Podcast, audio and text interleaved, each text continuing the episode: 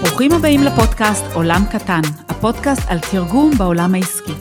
אני מיכל חפר, מנכ"לית ליצ'י תרגומים, מספקים שירותי תרגום מקצועיים בכל השפות.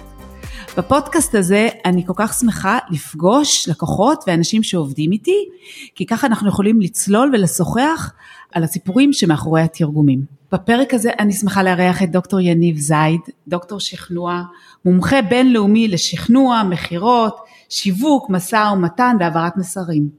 יניב חיבר 11 ספרים רבי מכר בעברית ובאנגלית, ביניהם שכנעת אותי, שכנעת אותי שוב, לדבר בפני קהל, Sales Bible ו-The Jewish Persuasion, שזה בעצם ספר שליצ'י תרגומים תרגמה לפני כמה שנים. היי יניב, מה העניינים? היי מיכל, מה קורה? כיף להיות כאן וכיף לראות אותך. כן, גם לי ממש ממש כיף אה, לארח אותך. אנחנו הולכים כבר הרבה שנים אחורה. אמרנו ב-2005 כשהתחילת הפעילות הבינלאומית שלך, כשעבדת מול השוק הסיני, התחלת, הוזית את הרצון לעבוד שם ופנית אליי לאיזשהו תרגום לסינית, אחר כך תרגמנו לך כמה פוסטים לאנגלית. אני חושבת ששיא הפעילות המשותפת שלנו היה שתרגמנו את הספר שלך, שהפך לרב מכר, שזה מטורף, את הספר שכנעת אותי שוב, או כמו שאנחנו קראנו לו The Jewish Persuasion, ואחר כך שינית את השם ל-Creative Marketing, נכון. לשוק האמריקאי. מכירה אותך, הייתי בכנסים שלך ובאירועים ותוכנית ליווי. נכון. נוכל לדבר על המון נושאים, אבל אנחנו החלטנו להתמקד על עולם הספרים, על תרגום והוצאת ספרים בחו"ל, למה, מה זה נותן, למה כדאי, למי כדאי ומה צריך לעשות, איך עושים את זה, האם אפשר לבד או עם עזרה, אז אה, זהו, אלה הנושאים שאנחנו רוצים לדבר עליהם. אני רוצה רק להגיד שהספרים שלך, קודם כל מה שאני אוהבת בך, יניב, שאתה מנסה המון המון דברים. נכון. אתה פשוט על בשרך מנסה דברים, אני זוכרת את ההדסטארט שעשית, נתת חסות על הפודקאסט של אה, עושים היסטוריה, אתה פשוט מנסה מלא מלא דברים, אז אני מאוד מעריצה ומעריכה אותך על זה. והספר שלך, אחר כך תרגמת אותו להמון שפות, הייתה לך הצלחה פנומנלית בווייטנאם, שזה נכון. שוק מפתיע, ואנחנו תרגמנו לו את זה באנגלית, אחר כך זה עבר לעוד שפות, ומכרת מעל 120 אלף עותקים. בווייטנאם, כן. מטורף, ממש מטורף. אז בוא תספר לנו מי אתה, איך אתה עושה את הדברים האלה. תודה, אז קודם כל אני אגיד שזכות גדולה להיות כאן בפודקאסט, אנחנו מכירים כבר uh, מאז 2005, uh, את נראית אותו דבר כמו ב-2005, ואני מאוד אוהב אותך אישית וגם מעריך מאוד מקצועית, ואנחנו עבדנו ביחד uh, לאורך השנים, גם אני הייתי לקוח שלך וגם היית לקוחה שלי, כמו שציינת בכנס סדנה וליווי, וגם עשיתי איתכם הרבה תרגומים, גם לסינית וגם לאנגלית. Uh, תמיד הערכתי את המקצועיות ובאמת אני ממליץ בחום כל מי ששומע ומן הסתם מי ששומע הוא בקהילה שלך אבל uh, לעבוד איתך. אז אני מאז ומתמיד הבנתי את העיקרון של ידע שווה כסף, זאת אומרת שהידע שיש לנו בראש שווה הרבה כסף בעו"ש, בעובר ושב, אם יודעים לתרגם את זה כמו שצריך, תרתי משמע. ואז בעצם התחלתי לכתוב ספרים בגיל צעיר, אני בכלל היה לי חלום אה, כשהייתי ילד בן 6-7 אז הייתי חיפאי, והלכתי עם ההורים לשבוע ספר ברוממה בחיפה, ואז נורא התלהבתי מהסופרים שחותמים בדוכן, ואמרתי אני יום אחד רוצה לכתוב ספר ולהיות בצד השני של הדוכן, לא ידעתי עוד על מה וכולי, אבל זה היה החלום. הגשמתי אותו בגיל 27, שהייתי סטודנט למשפטים וכלכלה, ויצא הספר הראשון שלי שנקרא לדבר בפני קהל, שאז בערך אנחנו התחלנו להיות בקשר, תרגמתי חלק מהחומרים השיווקיים שלו. הסיבה שאגב התחלתי את זה זה כי הייתי במועדון הדיבייט באוניברסיטת חיפה, ככה הגעתי לתחום וראיתי שיש עולם כזה שנקרא תחרויות דיבייט, שזה סוג של תחרויות שכנוע, ויכוח וכולי. ראיתי שהנושא הזה מאוד מוכר בעולם, רק לא מוכר בישראל, והתחלתי לכתוב על זה מערכי שיעור שהפכו להרצאות, שהפכו לספר הראשון, וככה הגשמתי את החלום בגיל צעיר יחסית. הספר אגב עד היום נמכר, עד היום נמכר בחנויות, כמעט 20 שנה אחרי, אין כמעט ספרים מ-2004 שעדיין נמצאים בחנויות. מכר עשרות אלפי עותקים, זה היה הספר הראשון, מאז היו, אה, כמו שאמרת, אה, עוד אה, שישה, עוד חמישה בעברית, סך הכל שישה בעברית ועוד חמישה באנגלית, תורגמו להרבה שפות, ולאט לאט התחלתי לעכב בצד אגודל, לתרגם את הספרים ולהתחיל למכור את הזכויות. צריך להבין שברגע שיש לך ידע מסוים, והידע הוא טוב, ואנשים רוצים אותו, אתה יכול למכור אותו, ולמכור אותו זה אומר בהרבה מאוד צורות. גם בארץ וגם בחו"ל, בין אם זה בקורסים דיגיטליים ומדריכים אה, אינטרנטיים וספרים, ובזמנו היה גם דיסקים ודיווידים, אם את זוכרת, וערכות, לדעתי יש לך גם דיסקים שלי, וזה נכון, ערכה... יש לי, באחת התוכניות הליווי הראשונות שהייתי נכון, אצלך, נתת לי נכון, ויש גם ערכות, היה בזמנו ערכות פיזיות כזה, לבנות חבלה כזה עם כמה דיסקים וכמה ספרים, וספרים. וכמה חוברות וכמה הכל כזה כרוך ביחד. היום הכל בדיגיטל. היום הכל בדיגיטל, נכון. דרך אגב, גם ספר שמוכרים היום את התרגום שלו, בעצם מוכרים אותו בשלושה, זה בעצם כל ספר היום הוא שלושה מוצרים, גם ספר מודפס, שזה מה שאנחנו מכירים בחנויות, גם ספר דיגיטלי אי-בוק וגם ספר אודיו, אה, ספר שמע. אה, נכון, אז ברור. בעצם אתה לפעמים מוכר לאותה הוצאה שלוש פעמים את אותו מוצר, או מוכר להוצאה מוצר אה, רק את האודיו ואת הדיגיטל למישהו אחר.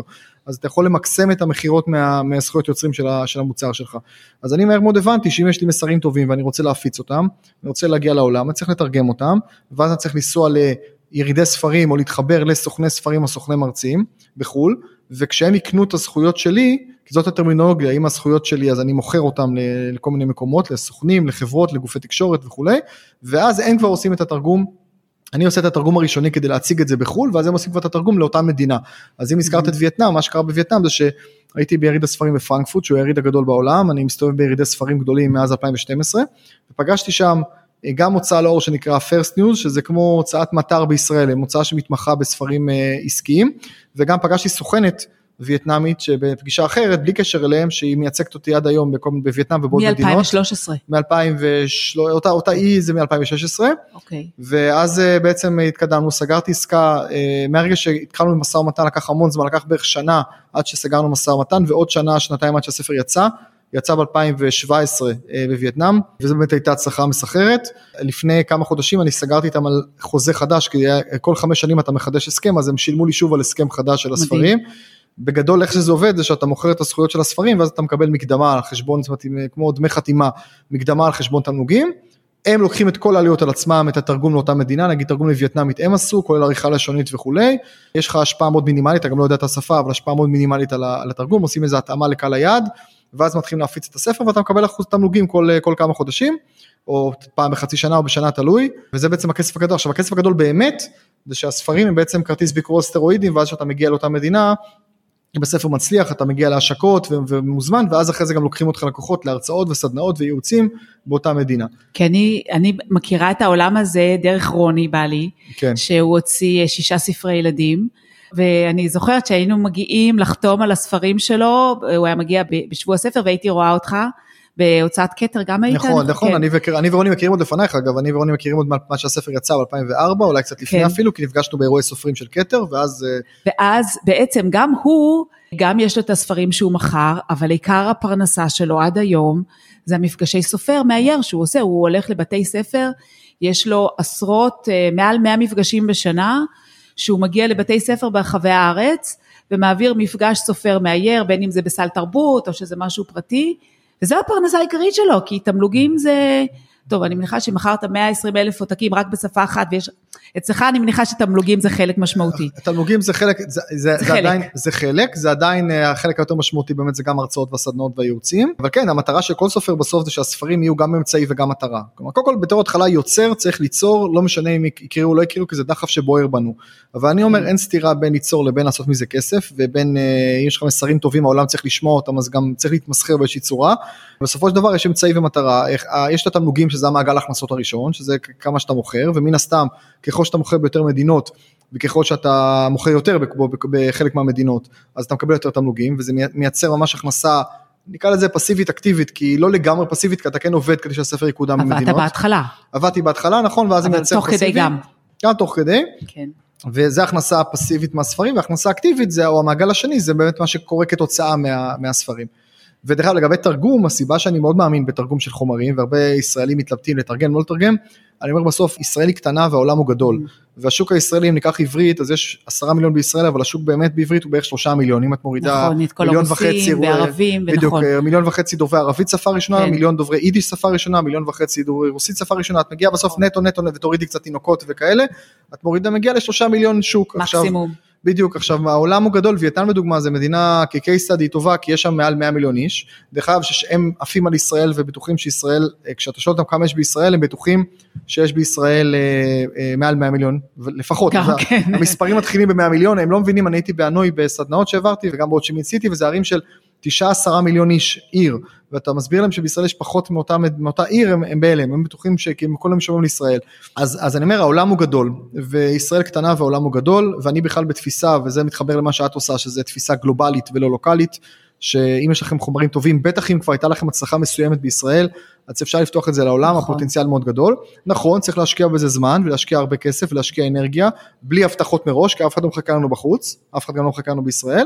וכמו שאמרת, אני יוזם הרבה ומנסה הרבה וכולי, אבל בסוף הפוטנציאל הוא מאוד מאוד גדול במקומות אחרים.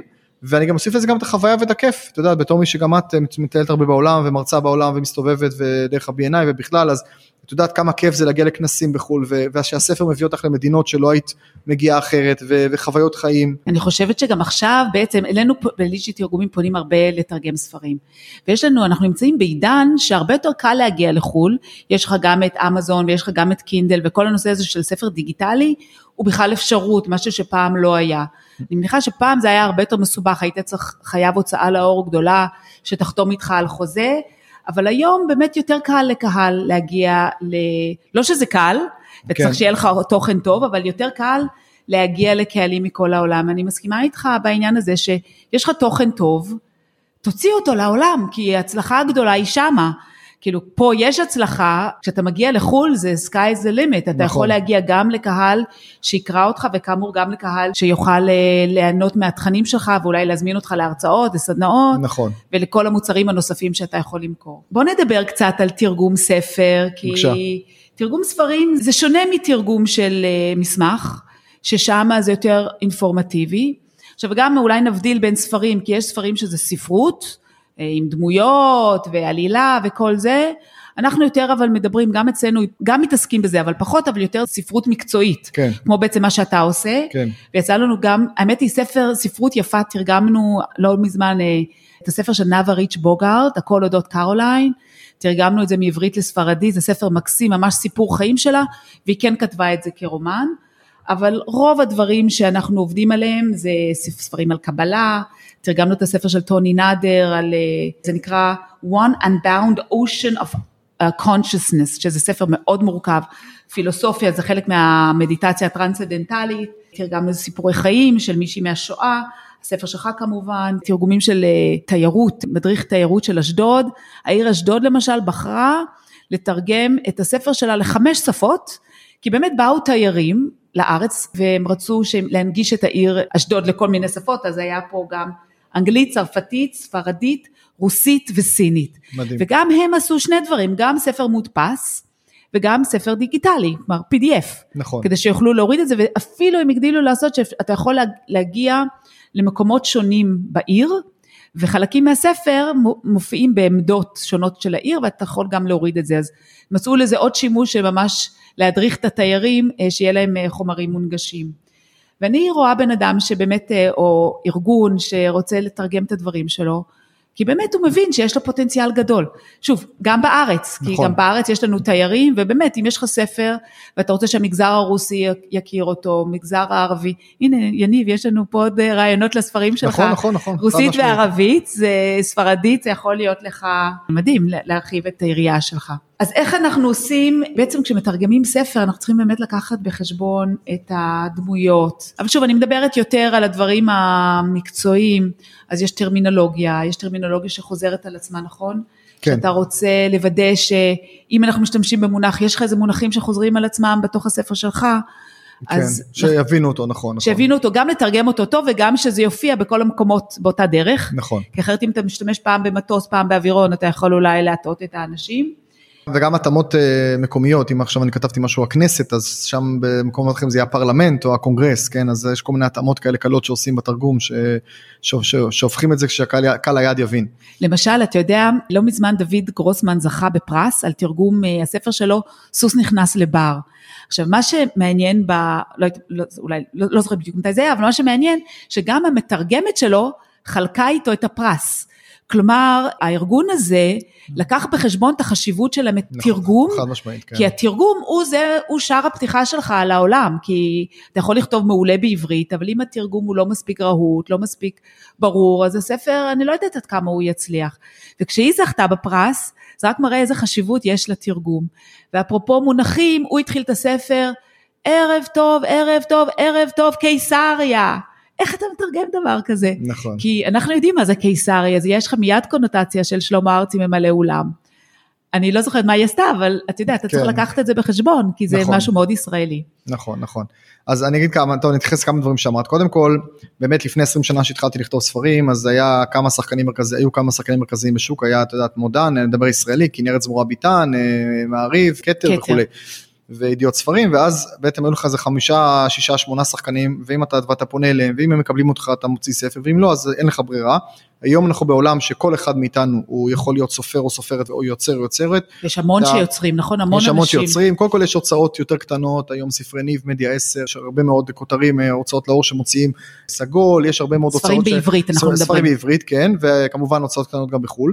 דבר שני, ציינתי מימון המונים שעשיתי, אז אפשרו גם, גם בן אדם בלי כסף היום יכול להוציא ספר, אם הוא מראש עושה סוג של טרום טרום השקה ופונה לקהילה שלו ולמשפחה, חברים, אה, לקוחות, ואומר אני רוצה להוציא ספר נושא כזה וכזה, בואו תתמכו בי, בעצם תקנו ספרים לפני כולם, זה גם אופציה. דבר נוסף ציינת את הדיגיטל ואת אמזון, שזה סוג של גם בדיקת התכנות מבחינתי, כי אם אתה רוצה להצליח עם ספר בחו"ל, אתה יכול לתרגם אותו לאנגלית. לפני שאתה רץ אה, לחו"ל, אה, ניפגש עם סוכני מרצים וסוכני ספרים והוצאות לאור בחו"ל, אז בוא תעלה אותו לאמזון, תעשה קמפיין, ויש שם קמפיינרים מאוד מאוד טובים באמזון, ישראלים שעושים את זה באמזון, ואז אם אתה מצליח באמזון, יש לך סוג של הוכחת יכולת, את הטרק רקורד שאחרי זה שאתה נוסע ליריד ספרים בינלאומי לצורך העניין, אז אתה נפגש עם סוכני ספרים הוצאות לאור וכבר מראה להם את ההצלחה בישראל, שזה שוק קטן יחסית. אתה אומר את האמזון בעברית אתה מעלה? לא, לא, באנגלית, באנגלית זה כבר את התרגום אתה כבר מעלה. את התרגום, ואז אתה יכול להראות להם את ההצלחה של הספר בעברית ולהגיד להם הספר מחר, סתם דוגמה, 5,000 מותקים, אבל בשוק של כמה מיליונים, אז רק שהם הבינו את הפרופורציה, ואז אתה מראה להם גם באמזון, עכשיו אפשר להנדס קמפיין באמזון שאתה יכול להגיע לרשימות רבי המכר,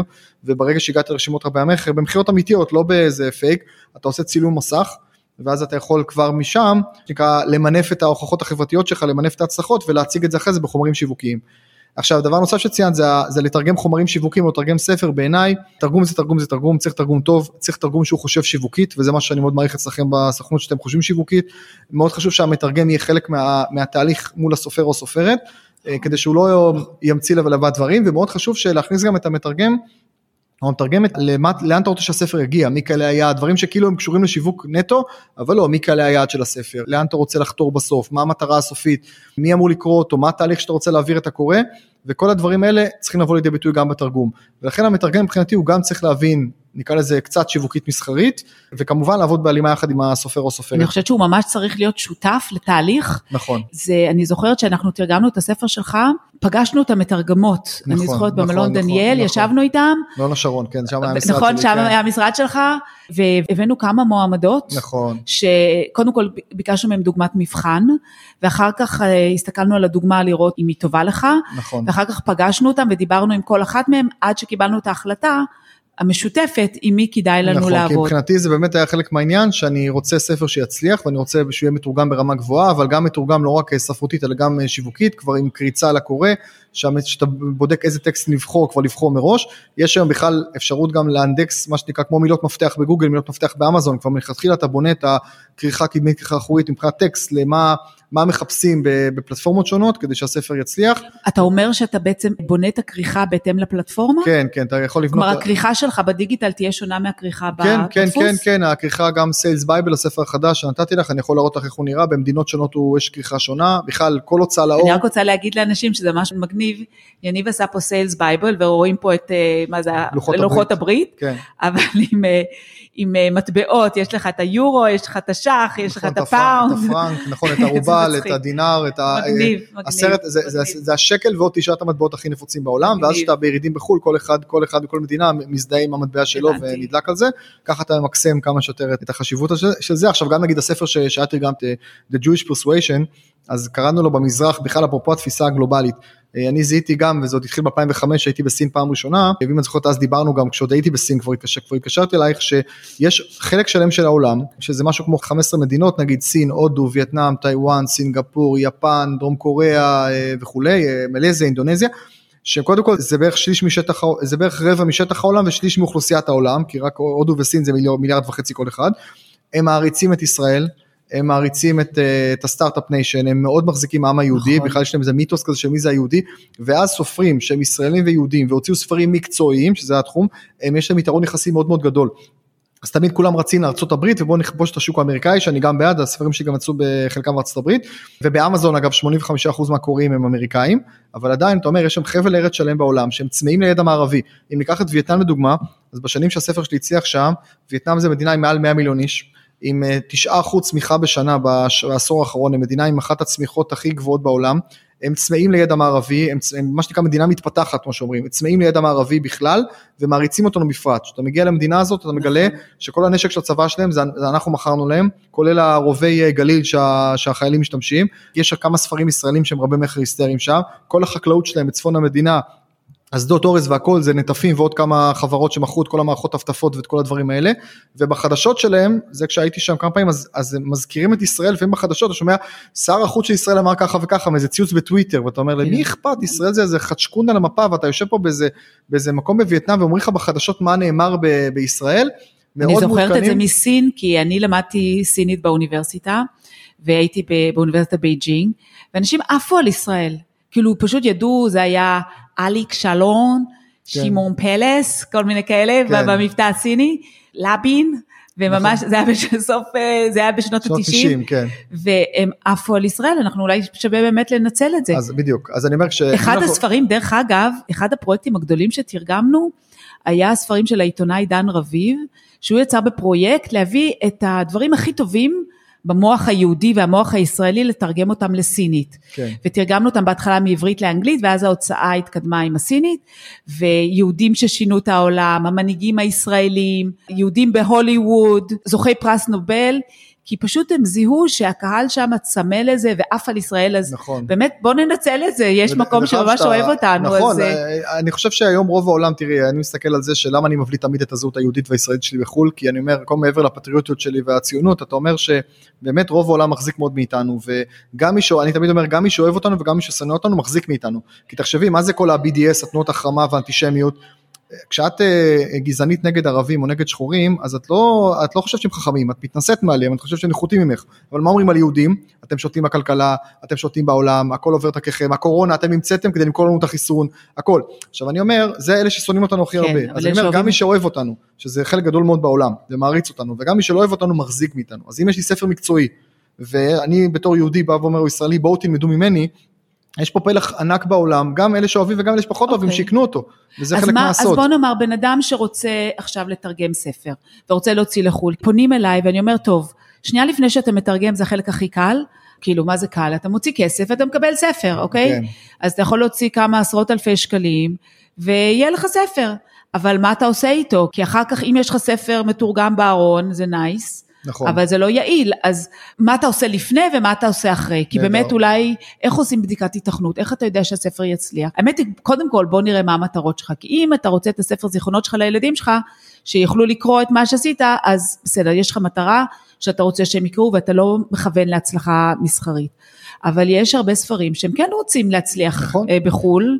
אה, אני, חושב... ונדבר בעצם שני כיוונים, כי בעצם יש גם ספרים מחו"ל שרוצים להגיע ארצה, ויש נכון. ספרים ואז אתה רוצה להגיע לכל מיני קהלים, ויש, בוא נתמקד בעיקר באלה הישראלים שרוצים להגיע לחו"ל ולהנגיש את זה בשפות okay, אחרות. אוקיי, אז אני אגיד ככה, קודם כל תהליך התרגום הוא לא תהליך פשוט, קודם כל אם מי שרוצה לתרגם לדבר עם מיכל, זה כבר התחלה, יש לך בטח את הפרטים שלך את נותנת פה, תהליך התרגום זה גם תהליך שמצריך מהסופר או סופרת הרבה מאוד זמן, הרבה מאוד אנרגיה, לא רק הרבה כסף, וכמו שאמרתי צריך להיות מעורב לאורך כל התהליך ולהיות מאוד מסודר ומדויק, ואני כבר, אה, אני ואת נפגשנו עם מתרגמים והכרנו אותם וכולי, והיו לנו הרבה מאוד שיחות איתם לאורך הדרך. ואני רוצה להגיד בהקשר הזה, שבאמת הסופר כדאי שיקח בחשבון את המעורבות שלו כן. בתהליך התרגום, כי יש לנו התייעצויות, איזה טרמינולוגיה להשתמש, אה, יש אולי מונחים שאנחנו צריכים להבין מה חשוב, נכון. המתרגם צריך ללמוד את עולם התוכן שלכם, נכון. והפינג פונג הזה הוא מאוד מאוד מאוד חשוב, כי אני לא אוהבת שאני נושא ספר שלם, הלקוח לא יסתכל, ובסוף נכון. הוא אומר יש לי הערות על פה ועל פה ועל פה.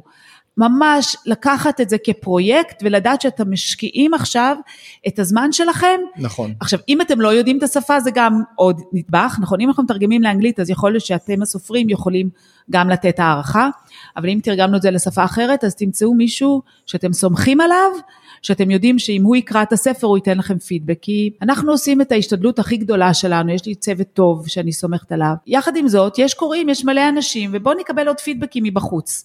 אז נכון. ללכת הלוך ושוב עם הפינג פונג נכון. הזה. עכשיו זה לא, בקיצור זה לא שגר ושכח וצריך uh, להיות חלק מהעניין, אז יש, יש פה אחד שזה ההפקה של המוצר ושתיים זה השיווק שלו. גם את השיווק, אגב אם, אם תרגום צריך לדבר איתך אז שיווק דברו איתי, כל מי שיש לו פה ספרים, אגב לא רק ספרים, גם חומרים שיווקיים, אני גם עובר עם אנשים, עושה גם כתיבה שיווקית, עוזר לאנשים כתיבה שיווקית, איך לתרגם היום את המסרים. לנסח את המסרים, לדייק אותם, חומרים שיווקיים, חומרים שאתה מראה ללקוחות, חומרים שאתה מראה לסוכני מרצים או סוכני ספרים או הוצאות לאור וכולי, גם, גם בארץ גם בחו"ל, אז מוזמנים לדבר איתי. אני אגיד אגב בהערת אגב שאני גם מלמד היום איך עושים את זה, זאת אומרת איך כותבים ספרים, עזבי רגע את התרגום, איך כותבים ספרים בעברית או באנגלית, איך משווקים אותם בחו"ל, אני כמו שאמרתי מאז 2012 בירידי ספרים, היום אני מוציא משלחות של סופרים נכון. לירידי ספרים. נבחרת הסופרים, נכון. נבחרת הסופרים ביחד עם eBook Pro, שהם הסוכנות הספרותית היום הכי גדולה בארץ, שמייצגת סופרים ישראלים בחו"ל, ואנחנו מוציאים ספרים, יש שלושה ירידים הכי גדולים בעולם, בייג'ין ביוני, אה, עכשיו אה, לא מזמן הייתי, אה, יש את אפריל בלונדון, לונדון באפריל ופרנקפורט באוקטובר, ואנחנו ממש מוציאים ספרים ועוזרים להם, סופרים ועוזרים להם לנהל משא ומתן ומכינים את החומרים איתם. אז כל מה שקשור בשיווק, אני אומר, קודם כל השיווק מתחיל מההתחלה עוד לפני התרגום, כי אתה צריך לדעת מי קהלי היעד, למי אתה מכוון, האם הספר הוא כמו שאמרתי אמצעי או מטרה ומה אתה רוצה לעשות איתו בעתיד, שיהיה לך איזה חזון ברור ואת החזון הזה גם תגיד לחברת תרגום ולמתרגם, לאחר שהספר יוצא כמוצר, וחשוב בה להפיק את הספר כי כמו שאמרתי קורץ כבר לקהל היעד, בין אם זה הכריכה, בין אם זה התרגום עצמו, ולאחר מכן בעצם להתחיל לתכנן את השיווק, בין אם זה קמפיין אמזון, שאז אתה יכול להגיע לכל מקום בעולם, אתה יכול לעשות את זה לבד? אפשר לעשות לבד, אני ממליץ לעבוד עם אנשים שיודעים מה הם עושים, יש כמה כאלה בארץ, שוב אני אתן בסוף את הפרטים שלי, מוזמנים לדבר איתי וכולי, אפשר לנסוע איתנו לירידי ספרים בעולם ולקדם את הספרים, אני אגיד באמת שהיום השוק הוא גדול וכשאתה מגיע לירידי ספרים זה כמו וולט דיסני ולאס וגה של הספרים, אתה רואה אלפי מציגים, נכון. שטחים עצומים, כאילו אלפי מוצאים לאור ואלפי סוכני ספרים וכולם, זה כמו ה marketplace, השוק הכי גדול בעולם לקניית ומכירת זכויות, וכולם רוצים ספרים טובים, ומחפשים ספרים טובים, אז אם יש לכם מסר טוב, תפיצו אותו בעולם. וגם לשם צריך לבוא מוכנים אגב עם חומרים שיווקיים טובים. כי אני אה, רוצה, יכולה להגיד שלבד, אני מניחה שאפשר לעשות את זה, אבל זה יותר קשה, ואני אתן את הניסיון של רוני, שתרגמנו לו את הספר האוצר של צ'מבלו לאנגלית, ספר ילדים שהיה מאוד פופולרי פה בארץ. והוא נסע ליריד בבולוניה, יש, נכון, זה גם הבדל, יריד ספרי, ספרי ילדים, ילדים, נכון, יש התפתחויות שונות. אז גם צריך לקחת את זה בחשבון, הוא יצר לעצמו פגישות, אבל אתה יודע, מגיעים הרבה אנשים, לא כל אחד פותח, מוכן להקשיב או נכון. להיפגש, והוא כן יצר לעצמו כמה מפגשים, אבל זה לא צלח בסוף. לנו יש שיטת עבודה, קודם כל הרבה דברים לא צולחים, זה בסדר, כמו כל דבר בחיים, אתה עושה הרבה כדי שקצת יצא, בסוף כשאנשים רואים את ההצלחה, תמיד אני אומר, אנשים רואים את ההצלחה, הם לא רואים את שעות המעבדה, הם רואים את העסקה נכון. שסגרת מחו"ל, אומרים, הם נכון. עושים איזה סננים, זה קללה, היה לו מזל לפה ושם, אבל האמת היא שכמו שאמרתי, אתה נוסע לירידים על חשבונך, ואתה משקיע, ואתה משקיע בתרגום, ואתה משקיע בחומרים, והרבה זמן ואנרגיה וכסף, ובלי הבטחות, בשביל הסיכוי ש, שדברים טובים יקרו. אני אגיד עוד, עוד שני דברים לגבי תרגום אחד, יש היום ז'אנר, יש היום בכלל תופעה שאני אומר לגבי תרגום, אני ראיתי בירידי ספרים בחו"ל בשנים האחרונות שהרבה סוכנים באים מחפשים מראש תסריטים טובים לסדרות או לסרטים, מה שלא היה פעם, זאת אומרת שיש ממש סוכנים ספרותיים שאומרים לך אני רוצה את הספר שלך או את, את, את התוכן שלך בשביל ישר, ישר למכור אותו לסדרה, שזה פותח בכלל עולם שלם, אמרנו שיש לנו מודפס ספר שמע וספר דיגיטלי, אז יש לך פה עוד מוצר נכון. רביעי שזה נקרא סדרה או תסריט, אוקיי? ממש script, כאילו זה ממש מגניב. והדבר אז השני... אז לבוא עם תסריט או שלבוא עם ספר ונייר? לבוא עם הספר, ו... אבל, אבל כבר להבין לבד או לכתוב בחומרים השיווקים שה... שהספר יכול להיות גם, גם אדפטציה לסדרה. דבר שני לגבי תרגום, היתרון של תרגום זה שגם אם אין לך אנגלית שפת אם, ולי דוגמה אין אנגלית שפת אם, יש לי אנגלית ישראלית טובה מאוד ומן הסתם ככל שאתה יותר מדבר בחו"ל אתה יותר מתמקצע אבל ספר שכתוב טוב בשפה אחרת הוא בעצם לא רק כרטיס הביקור שלך אלא גם מוצר שאתה מוכר ואז זה מחפה על זה שיש לך שאין לך אנגלית שפתם או ספרדית או אתה לא יודע ספרדית או משהו כזה. למה? כי בסוף מי שתרגם את זה זה, זה מישהו שדובר ספרדית. זאת אומרת מי שתרגם את הספר בין אם זה אמריקאי או, או אנגלי או ספרדי זה מישהו שדובר את השפה שפת אם ואז בעצם תמיד אני אומר גם לסופרים שבאים איתנו לנבחרות שאתם רק צריכים לפתוח את הדלת הרי בסוף אתם מוכרים פה מוצר והמוצר זה הספר. אז גם אם אתם תהיו פרזנטורים מטורפים מדהימים אבל המוצר לא מספיק טוב לא ייקחו אתכם. מצד שני אם אתם בסדר אתם לא עכשיו איזה ברק אובמה וביבי ומישל אובמה אתם יודעים להעביר מסר בסדר אבל הספר הוא מעולה יתרגמו אותו לכל השפות. מקסימום אתם תבואו ואל תדברו בעברית ויתרגמו אתכם יש הרבה הכל פתיר היום. בסדר אם אתה גם פרזנטור מעולה וגם הספר מעולה אז מן הסתם ירצו שתבוא תמכור הרצאות תבוא להשקות וכולי. אבל גם אם אתה בינוני והספר מצוין אז זה, זה עושה את העבודה ולכן התרגום מאוד חשוב פה לייצר מוצר שהוא טוב והוא מחפה על זה שלנו זה לא שפת האם שלנו. אז לכן אני מאוד ממליץ לקחת תרגום מקצועי וגם שיווק מקצועי. חשוב גם לקחת את השלב של העריכה, כי מתרגם הוא מתרגם והוא עובר, נכון. דרך אגב חשוב מאוד שהמתרגם יקרא את הספר אחרי שהוא סיים את, ה, את הכתיבה, את התרגום שלו, כדי באמת להרגיש שהכל, זורם לו. שזה זורם ושזה רהוט, שזה יכול לעבוד stand alone בלי הקשר למקור. אז זה מאוד חשוב, וגם אחר כך שמישהו יעבור על הכל ויקרא את זה, בדיוק. ויוודא שבאמת, שוב, עין נוספת שתקרא את הכל, כדי לוודא כמובן שלא אין פה ושם טעויות. אני, אני ממליץ דברים... ששני אנשים לפחות יהיו מעורבים בתהליך, אחד זה התרגום ושניים זה עריכה לשונית והגעה, לפעמים יש הוצאות שגם שלושה אנשים, אחד זה תרגום, שניים עריכה לשונית, שלוש הגעה, אבל אני אומר, בסוף כל אחד מאוהב כבר בכתבים של עצמו, גם אתה כבר קראת את הטקסט אלף פעם כסופר, וגם המתרגם כבר תרגם קרא את זה אלף פעם, ובסוף צריך שיהיה עוד, תהיה עוד עין שתעשה, כי בסוף המוצר צריך להיות פיין, גם מוצר טוב, גם מקצועית מבחינת התרגום וגם שיווקית מבחינת הכריכה ואיך זה נראה והכותרת הראשית והכריכה האחורית וכל הדברים האלה. אז עכשיו אליי באים אנשים שבאמת יש להם את הרעיון הזה של לתרגם ספר, אז uh, מה כדאי להגיד להם? כלומר, לבדוק קודם כל את ההיתכנות, לראות אם הספר שלכם מצליח בארץ, oh, יפה, ולראות אז... מי הקהל יעד שלך כן, בחו"ל, נכון. לפני שאתה באמת נכנס להרפתקה הזו, ש... תהיה בטוח שאתה רוצה להוציא את זה, כי הרבה אנשים פונים אליי ואז אומרים, טוב, בעצם זה גדול עליי, הם לא, הם לא מבינים שזה עלות והשקעה. בדיוק, גם אליי פונים המון, יש כאלה שאומרים אני רוצה את ההצלחה שלך, אני מסביר להם מה זה כרוך אז הם קצת אה, יורד להם, ויש כאלה שאומרים אני רוצה, יש לי ספר ואני רוצה חו"ל ואני רוצה פה ואני רוצה שם, ואז כשמבינים את המשמעויות אז הם גם לא מספיק בשלים. אני כן אגיד שמה שהייתי שואל גם, גם במקומך וגם מה שאני שואל, אני אומר תמיד יש פה ריצת מרתון, צריך להבין חו"ל זה מרתון, נתתי דוגמא את וייטנאם שמהרגע שפגשתי אנשים ביריד, שנה של משא ומתן ומיילים וכולי עד שנחתם הסכם, וגם הרבה נסיעות לשם, נכון? נכון, זה נכון. נכון, מהרגע שנחתם הסכם לפחות שנה עד שיוצא ספר, יצא ספר, אז נסעתי הם, הם אירחו אותי אמנם שבועיים בווייטנאם על חשבונם, אבל הטיסה הייתה על חשבוני, וכמובן הזמן, והזמן שבועיים עלות אלטרנטיבית, שזה מבחינתי מאוד יקר, לנסוע לשם, פותח כמובן חוויית חיים, ופותח צ'קרות, ופותח אפשרויות והזדמנויות, וזה אחרי זה הוביל לעוד נסיעות שהיו לי, שכבר שילמו לי מאוד יפה על הנסיעות האלה, אבל אני אומר, צריך להבין זה ריצת מרתון והספר הוא אמצעי. מבחינתי סופר שבא ליריד ספרים נגיד הוא לא בא פעם אחת וזהו. להפך אם זה יצליח הוא יבוא לעוד ירידים. אם זה יצליח באיזושהי מדינה מסוימת הוא יבוא שוב ושוב לאותה מדינה. כלומר התפיסה צריכה להיות גלובלית לא לוקאלית. אז מי שבא ואומר זבנג וגמרנו בוא נעשה משהו טיק טק קמפיין אמזון וגמרנו ויש לי תמלוגים לכל החיים זה לרוב לא קורה מה שכן צריך להבין שהתפיסה צריכה להיות אני גם נוסע לחו"ל אני גם מעורב בתהליך גם התרגום וגם השיווק אני גם גם אם זה מהארץ וזה הכל בזום בכלל זום גם פתח הרבה מאוד אפשרויות של הרצאות בזום וכולי, עדיין גם בזום וגם באמזון וגם במיילים אתה צריך להיות מעורב כל הזמן, שום דבר לא יקרה מעצמו לאורך זמן. אתה יכול לבד לפתוח פרופיל באמזון, איך אתה יכול, תעשה את זה? תראה, אמזון זה פלטפורמה... כי אמרת לי ש, שכדאי להיכנס לקטגוריות הפחות תחרותיות, נכון. להתחיל משם, לצבור שם איזה משהו. אז תראה, אמזון זה פלטפורמה, זה כמו גוגל, זה כמו פייסבוק, כמו כל דבר בחיים, אפשר לפתוח בחינם אמזון לבד, אפשר להיכנס, אפשר להתחיל לשווק את עצמך כמו פייסבוק. ברמות הגבוהות אתה כן צריך עזרה מקצועית כי כמו כל פלטפורמה יש אלגוריתם, יש דברים שעובדים, דברים שפחות עובדים, יש אנשים שזה המקצוע שלהם, ברור. אם אני רוצה לעשות קמפיין פייסבוק היום אז אני אקח קמפיינר לפייסבוק נכון. אז גם אמזון צריך קמפיינרים. אני אגיד את העיקרון של אמזון שאמזון זה שוק מאוד תחרותי מצד אחד, מצד שני אם יודעים איך לעבוד שם אז אפשר להגיע מהר אה, למעלה. אם הספר כמובן טוב והשיווק טוב, אה, יש תיאוריה שאני קורא לה תיאוריית העפיפון, שזה אם אני עכשיו מחזיק עפיפון ואני על הקרקע ואני רוצה שהוא יעוף, אני צריך לתת לו איזה משיכה מאוד מאוד חזקה, נכון לנפנף את החבל כדי שהוא יתפוס קצת רוח. אחרי זה שהוא בגובה כמה מטרים אז אני עדיין מחזיק את החבל וקצת מנענע, אבל הרוח כבר עושה חלק מהעבודה, וכשהוא למעלה בגובה עשרה מטרים ומעלה אז כבר הרוח עושה את כל העבודה, אבל רק צריך להחזיק חזק את העפיפון שלו יעוף. מה קורה באמזון?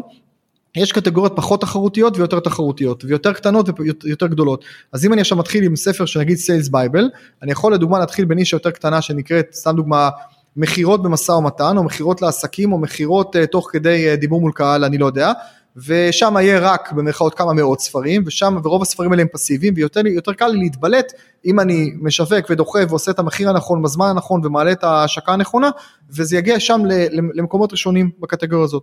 ואז הפלטפורמה לבד כבר שמה לך לב ואומרת הופ הופ הופ יש פה משהו מעניין האלגוריתם אומר יש פה משהו מעניין בוא נקדם אותו לפלטפורמה יותר תחרותית שזה כבר נקרא מכירות בסדר הוא עושה את זה אה, אוטומטית או שאתה צריך להחליט איזה קטגוריה? אז, אז זה גם וגם, אז אני צריך לבחור וגם הוא שם אותך בזה, ואז הוא, הוא מעלה אותך, ואז שהוא מעלה אותך, היא נותנת לך רוח גבית כזאתי, ואז אם אתה מצליח גם שם, אז הוא אומר לך אוקיי בוא נעלה אותך לפלטפורמות, לקטגוריות עסקים, שזה יותר כללי ממכירות, ואז בסוף אתה יכול להגיע, מה שהגעתי פעם אחת, יצא לי שמעט מאוד ישראלים הגיעו לרשימת 100 הספרים הנמכרים יותר באמזון כללי, וואו, שזה מדהים, תחרות, תחרות מאוד גדולה.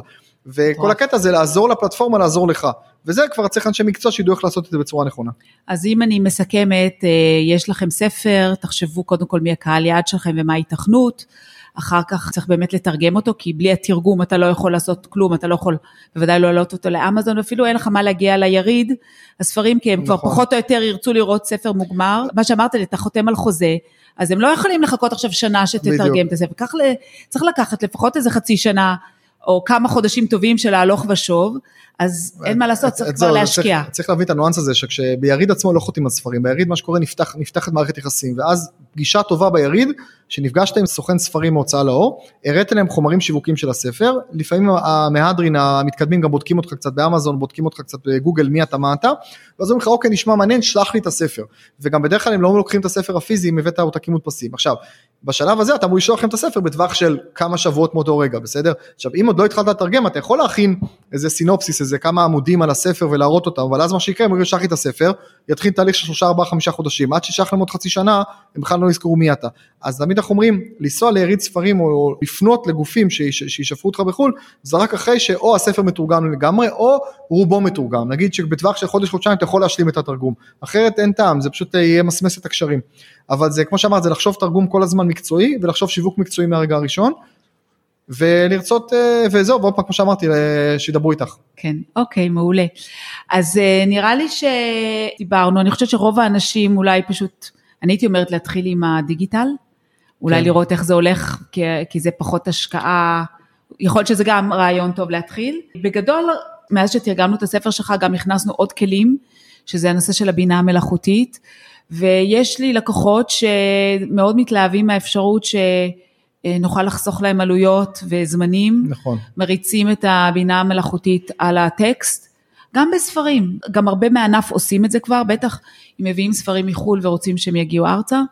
אז, אה, ואז המתרגם בעצם, הוא לוקח את הטקסטים והוא עורך אותם. כן. עכשיו זה לא מתאים לכל אחד, זה לא מתאים לכל טקסט, זה תלוי גם בסופר וגם בתוכן, אבל זה בהחלט משהו שאנחנו חייבים לקחת אותו בחשבון, כי העולם שלנו הולך ומשתנה. נכון. ואני אז... לא יודעת, אתה אמרת לי שאתה עושה הכל. זהו, אז אני, אני עדיין, תראי, אני עדיין עושה הכל לבד, כי אני מאוד יצירתי, מאוד מנוסה בכתיבה ואני עושה את זה. אה, אני כן מכיר בינה מלאכותית, יש לי גם סדנאות כתיבה שיווקית שאני גם מלמד שם אה, איך להשתמש בטקסטים בבינה מלאכותית. אני אגיד לך איך אני רואה את זה. קודם כל, בשלב ראשון, בטח אם זה מוצר שמלווה אותך והוא חלק ממי שאתה חייבת להיות אה, ביקורת ופיקוח של אנושית. כמו שאמרת, גם אם הבינה המלאכותית תתרגם את הספר, עדיין צריך מישהו שיעשה עריכה לשונית והגעה ויעבור על זה, זה לא זבנג וגמרנו. דבר שני, אם לוקחים את אמזון היום, אז כל הפלטפורמות היום בכלל זה נושא שהוא נורא בחיתולים, נושא שהתחיל בעצם רק, רק בסוף 2022, אבל גם אמזון נלחמת בסיפור הזה של, ה, של הבינה המלאכותית, היא יודעת לזהות מתי זה פייק ולא סופר כתב אלא מישהו אחר וכולי, אז היום זה הרבה משחקי חתול ועכבר כזה בין אמזון או בין הפלטפורמות לבין הבינה המלאכותית, יש היבט נוסף שזה זכויות יוצרים, שזה גם כן משהו שהיום הוא רק בחיתולים, אבל כבר יש היום משפטים על הרבה מאוד סופרים שתובעים את Open, OpenAI, שזה החברה של, ChatGPT, על הפרת זכויות יוצרים, אם אני עכשיו כן. רוצה לכתוב ספר על משהו, יבוא ChatGPT, ייקח ארבעה ספרי בישול, אני רוצה לכתוב ספר בישול, יבוא צ'אט GPT, ייקח ארבעה חמישה ספרי בישול של אחרים, יהנדס לי מזה ספר, כן. אז אני בעצם מפר זכויות יוצרים של חמישה סופרים, אז גם זה נושא שהוא בחיתולים עדיין, אני צריך ללמוד אותו, אני כן אגיד שגם הצ'אט GPT בכלל בעברית הוא הרבה יותר מוגבל מאשר באנגלית, זה עוד יתרון לעבוד עם התרגומים עם הדבר הזה. מה שאני אגיד לגבי שני, הדבר הזה ככה, אחד, צריך להכיר את הצ'אט GPT ו, ולדעת לעבוד איתו. אני אתן דוגמה קטנה לגבי ספר מוקלט, אייקאס, ספר שמע, שמה שעשיתי היום, אפילו ב Sales Bible אני מוכר אותו כספר שמע, והתהליך היה מדהים, זה כמו שאמרת שנפגשנו עם מתרגמים, אז אתה רוצה שאם מישהו, מישהו ידבר את הספר שלך, ספר שמע, ואני רוצה אותו לאמריקאים, אז אני חייב אמריקאי שידבר אותו, נכון? אני לא, לא אדבר את זה בעצמי. ואז נותנים לך גם כן כמה דוגמאות שפונים לזה חמישה אנשים, וכל אחד מהם מקבל איזה תת פרק, איזה כמה עמודים, ושולחים לך דוגמאות קול, ואתה בודק אותם. במקרה שלי הייתי צריך לעבור כמעט 20 איש עד שנפלתי על מישהו שראיתי שהוא באמת אה, ככה מתחבר אליי וכולי, ובאמת מקריא את זה כמו שצריך, כמו שאני הייתי מקריא. ואז אתה תחשבי כמה אתה עובד ואתה זה, ואז אתה משלם לבן אדם פר זמן, כמו מתרגם, ש, שיקליט לך את הספר ואתה, ואתה מאשר כל פרק וכולי. מה עושה היום הבינה, עושה הבינה המלאכותית? היא יכולה להקליט ספר שלך, אמנם בכל מתכתי כזה וכולי, אבל היא יכולה להקליט את כל הספר בלי מגע יד אדם, אז גם זה צריך אחרי זה לעבור ולראות וכולי. אז יש פתרונות היום לכל דבר, הם לא מושלמים, צריך עדיין מגע יד אדם. אני אגיד דבר נוסף לגבי בכלל כתיבה, אני אומר את זה גם בסדנות כתיבה שיווקית שלי. אני נגד התזה הזאת של בינה מלאכותית תחליף את כולנו ואין יותר מתוך עשר שנים אף אחד מאיתנו כולנו נהיה מובטלים והכל יעשו הכל ו, וסקיינט תשלוט בעולם ו, וכולי.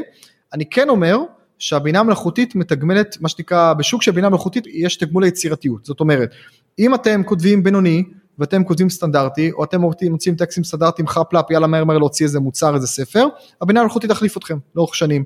אבל למין האנושי יש תמיד את מה שנקרא the secret ingredient, המרכיב הסודי, של הכמה אחוזים יצירתיות, שאת זה הבינה המלאכותית לא תוכל להחליף אותנו. לדוגמה, הפרטים הקטנים והניואנסים הקטנים, לדוגמה רגשות, השימוש ברגשות, השפה האנושית, הדקויות הקטנות, יש לזה הרבה דוגמאות, אני לא אכנס כרגע, כן. אבל אני אומר שבסוף התפקיד שלנו כיוצרים, יוצרות, זה לפתח את ההון האנושי שלנו ולהשקיע בעצמנו, ולהשתמש בבינה מלאכותית ככלי לעזור לנו, אבל לא, לא, אם אנחנו נהיה טובים באמת, היא לא תחליף אותנו. אז אני באמת רוצה גם לחדד שכשאני מדברת גם על בינה מלאכותית, אבל יש גם מנועי תרגום, שאולי זה המונח היותר רלוונטי, שבעצם מנועי תרגום הם כבר לומדו טרמינולוגיה ומתרגמים אה, בצורה הולכת. אני אפילו לא נכנסתי עדיין לצ'אט GPT, כי זה באמת מאוד חדש, אבל המנועי תרגום עושים כבר עבודה אה, מאוד טובה. נכון. לפחות כטיוטה. אוקיי, וואו, דיברנו על מלא נושאים, נכון. זה ממש פצצה. אז אני מזמינה אנשים שרוצים לתרגם אה, ספר ורוצים להגיע לשוק הבינלאומי, כמובן לפנות אליי. ויניב, איפה מוצאים אותך לכל הנושא השיווקי, איך, אה, איפה. אז אתה... קודם כל באמת אם אתם כותבים ספרים או כתבתם ספרים ורוצים לשווק אותם בחו"ל או גם בארץ אם אתם יש לכם עסק ורוצים לפתח אותו לקדם אותו אם יש לכם הרצאה שאתם רוצים לקדם מבחינתי אגב הכל זה סינרגטי כי בסוף הכל זה אריזת ידע. יש לכם חומרים שיווקים שאתם רוצים לעבוד עליהם אם זה חומרים לאתר או דפי נחיתה או כאלה אז אני אעזור לכם גם במה שנקרא מסרים בעל פה וגם בכתב וגם ייעוץ עסקי. אז אפשר לפנות אליי, קודם כל תעשו יניב זייד בגוגל, עם זייד י"ד בגוגל ותראו את האתרים וכולי. אני אתן פה את הנייד האישי שלי במיוחד לקהילה שלך, נייד אישי ומייל אישי. הנייד שלי זה 054-800-1200, את יודעת שאני תמיד אה, זמין ונגיש ומי שרוצה תסמסו לי, תתקשרו אליי בכיף אני אענה לכם על כל שאלה. המייל שלי זה יניב שטרודל יניב זייד נקודה com.